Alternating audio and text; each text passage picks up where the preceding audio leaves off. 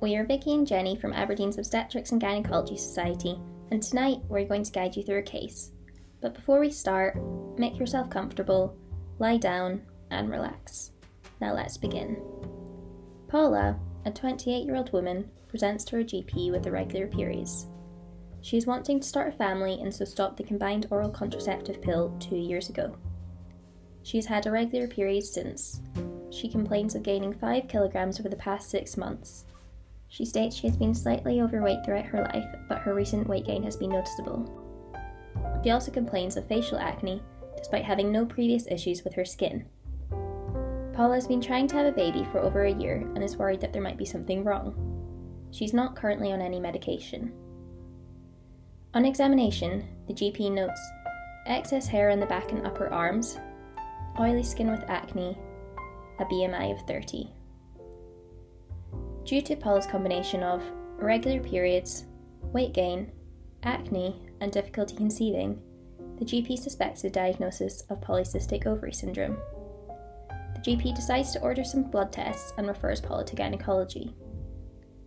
Some differential diagnoses the GP considers are Cushing's, premature ovarian failure, hypothyroidism, androgen secreting tumours, and hyperprolactinemia.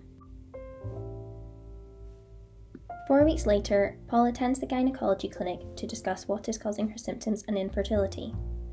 The results of her recent blood tests looked at the levels of luteinizing hormone, LH, and follicle stimulating hormone, FSH, and showed an elevated LH to FSH ratio. Testosterone was slightly elevated, but thyroid function tests and prolactin were within normal range. Based on her symptoms and the recent blood tests, the gynecologist believes it is most likely that Paula has polycystic ovary syndrome. In order to confirm the diagnosis, the patient has a pelvic ultrasound scan of her ovaries. The Rotterdam criteria for diagnosing polycystic ovary syndrome consists of three parts. Only two of the following are needed to confirm a diagnosis 1. Oligo or amenorrhea, 2. Hyperandrogenism, 3. Polycystic ovaries on ultrasound scan, defined as the presence of 12 or more follicles or an ovarian volume of over 10 milliliters in either ovary. Paula has all three of the criteria, and therefore the gynecologist informs Paula that she has polycystic ovary syndrome The doctor explains what causes the condition and the options available to help Paula.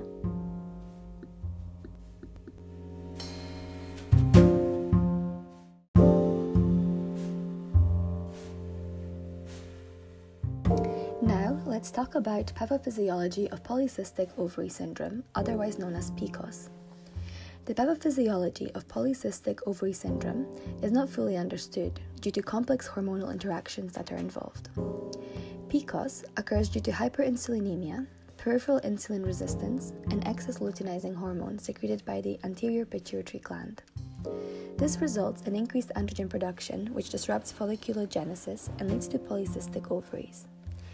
The ovarian dysfunction leads to the range of symptoms outlined by the Rotterdam criteria, as seen in Paula's case. Now, let's move on to the treatment. The first line treatment for PCOS in most cases should be focused on weight reduction. Weight loss reduces hyperinsulinemia, and androgen levels can also restore ovulation. Other therapies can be considered for infertility, which include clomiphene, which is a selective estrogen receptor modulator, metformin, and gonadotrophins. If free treatment cycles of clomiphene have failed, metformin should be added, which may sensitize patients to clomiphene's therapeutic effects. The combined oral contraceptive and anti-androgens help with symptoms such as hirsutism, which is excess hair, and the combined oral contraceptive pill can additionally help regulate periods. In Paula's case, however, she has decided to lose weight in order to help control her symptoms and start clomiphene to help her fertility. Now let's talk about the complications associated with PCOS. Several complications can arise if PCOS is not managed. These include infertility, type 2 diabetes, cardiovascular disease, non alcoholic fatty liver disease, dyslipidemia, endometrial cancers, and various metabolic syndromes associated with hormonal interactions. Profound psychological effects can arise particularly in women of reproductive age, and therefore a treatment regime should be ideally established as early as possible. Paula will be seen in three months' time for treatment response evaluation, and once stable, she will be seen every six months by her health team to monitor her progress. In terms of epidemiology, it is worth noting that PCOS accounts for 80 to even 90% of hyperandrogenism cases in women and affects between 6 to 12% of women of reproductive age worldwide, depending on which criteria are applied.